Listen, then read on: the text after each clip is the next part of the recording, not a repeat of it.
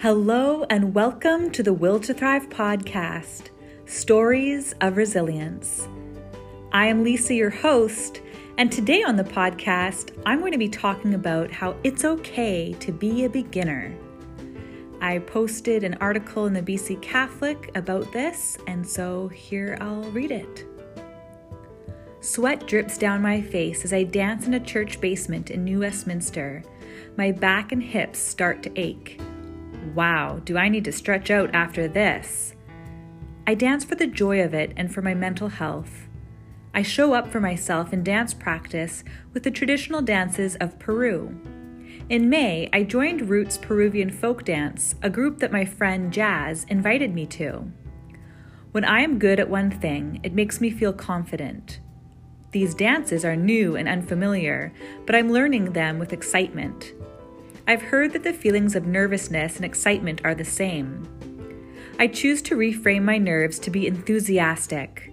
My mindset matters. I notice when I'm anxious and try to change my thoughts about being a beginner. It's okay to start from less training. It's okay to be a beginner.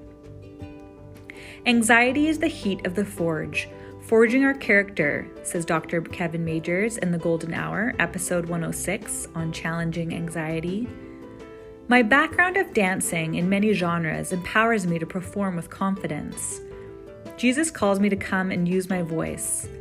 O my dove, in the clefts of the rock, in the covert of the cliff, let me see your face. Let me hear your voice, for your voice is sweet and your face is comely. Song of Songs, verse chapter 2 verse 14.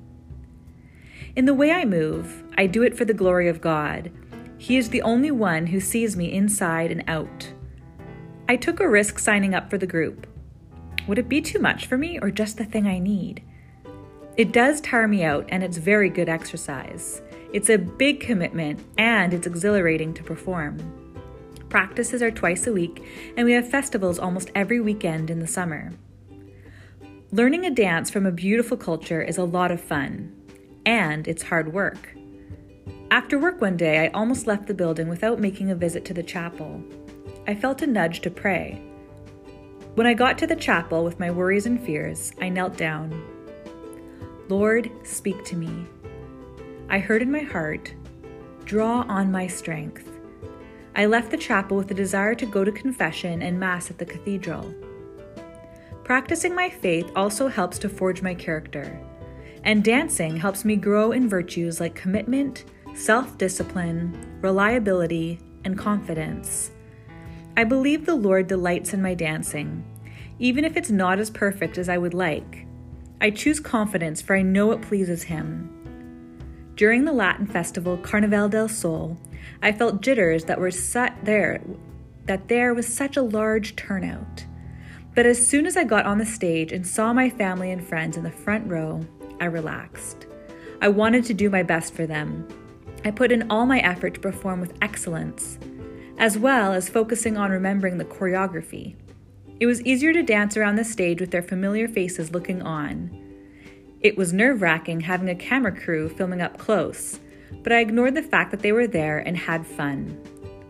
I am so grateful for my life and for the body God gave me.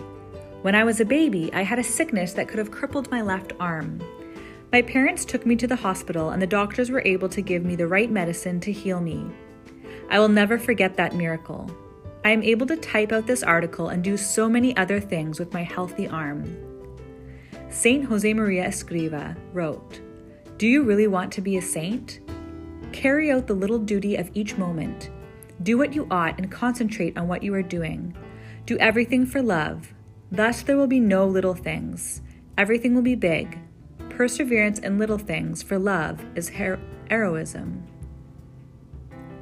Whether I am working in the office or dancing on a stage, I remember that I am doing it for the love of God and the love of others.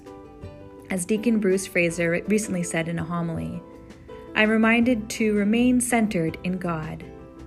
When I dance at the upcoming festivals, I will remain steadfast in doing it in joy and love. So, there you have it. It's okay to be a beginner, to try something new, to have fun, even in the challenges. I hope you like that. See you next time.